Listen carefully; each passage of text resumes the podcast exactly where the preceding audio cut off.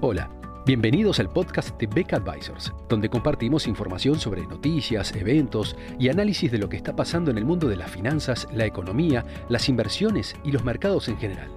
Todas las semanas, un nuevo episodio con diferentes protagonistas de nuestro equipo o invitados especiales. En Beck Advisors, nuestro objetivo es acercar a nuestros clientes las alternativas más convenientes para lograr sus objetivos financieros.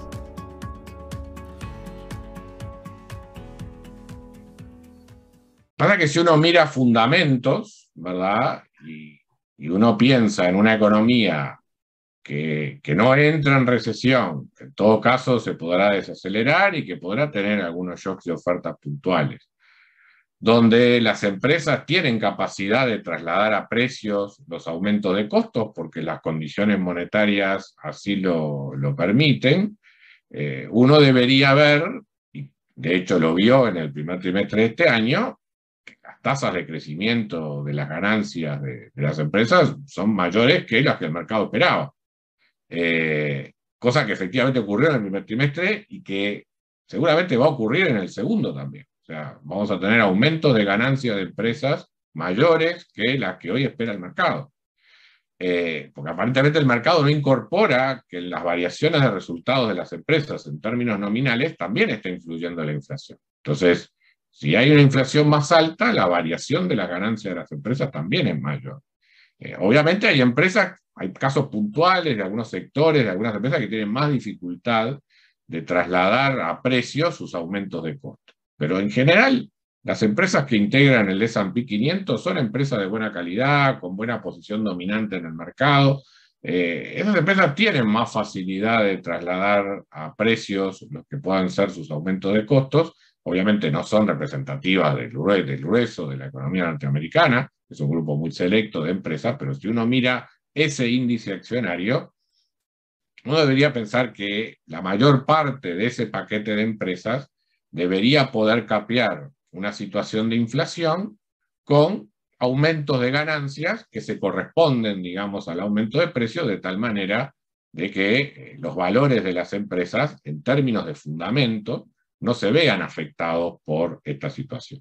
Si a eso uno le suma que, el descuento de los flujos de fondos futuros sigue siendo a una tasa de interés real que es menor a la que, a la que crecen, digamos, estas empresas en, en tiempos normales, realmente las valuaciones están en un nivel muy atractivo. No debieron haber caído lo que cayeron y desde, desde este punto actual eh, uno debería encontrar justamente eh, una, una, situación atractiva. Yo estuve repasando en estos días la evolución histórica del premio, digamos, por, por equity, o sea, la, la, relación entre el rendimiento de las acciones, que es la inversa del ratio de precios a ganancias, con la tasa de 10 años, digamos. Y en este momento realmente el, premio por, por, por el equity, digamos, está bastante más alto de lo que ha sido históricamente. e incluso para lo que puedan ser perspectivas más pesimistas sobre la evolución de la tasa de interés a futuro. yo creo que la tasa de interés de 10 años debería tender a estabilizarse en torno a 4, no en torno a 2,5 o 3, pero aún cuando se estabilizara en torno a 4, eh, ratios de precio a ganancia entre 18 y 20 son perfectamente sostenibles y esos ya son ratios de precios a ganancias mejores que los que tiene hoy en el mercado.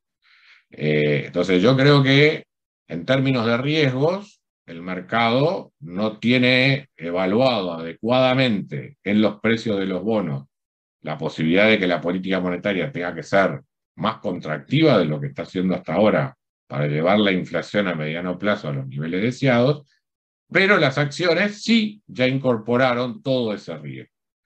Eh, entonces, en términos de posicionamiento, a mi modo de ver, este, sigue siendo más atractivo hoy por hoy un mercado accionario en, el marco, sobre todo en el marco de bancos centrales mayormente dovish, nada de hockey en la mesa, o sea, mayormente dovish, donde la inflación va a seguir siendo un fenómeno persistente en los próximos años. Muchas gracias a todos por escuchar otro episodio del podcast de Beck Advisors. Te invitamos a compartir este podcast con tus amigos, colegas, dejarnos tus comentarios o reviews y seguirnos en nuestras redes sociales Instagram, Twitter, LinkedIn y también nuestro canal de YouTube.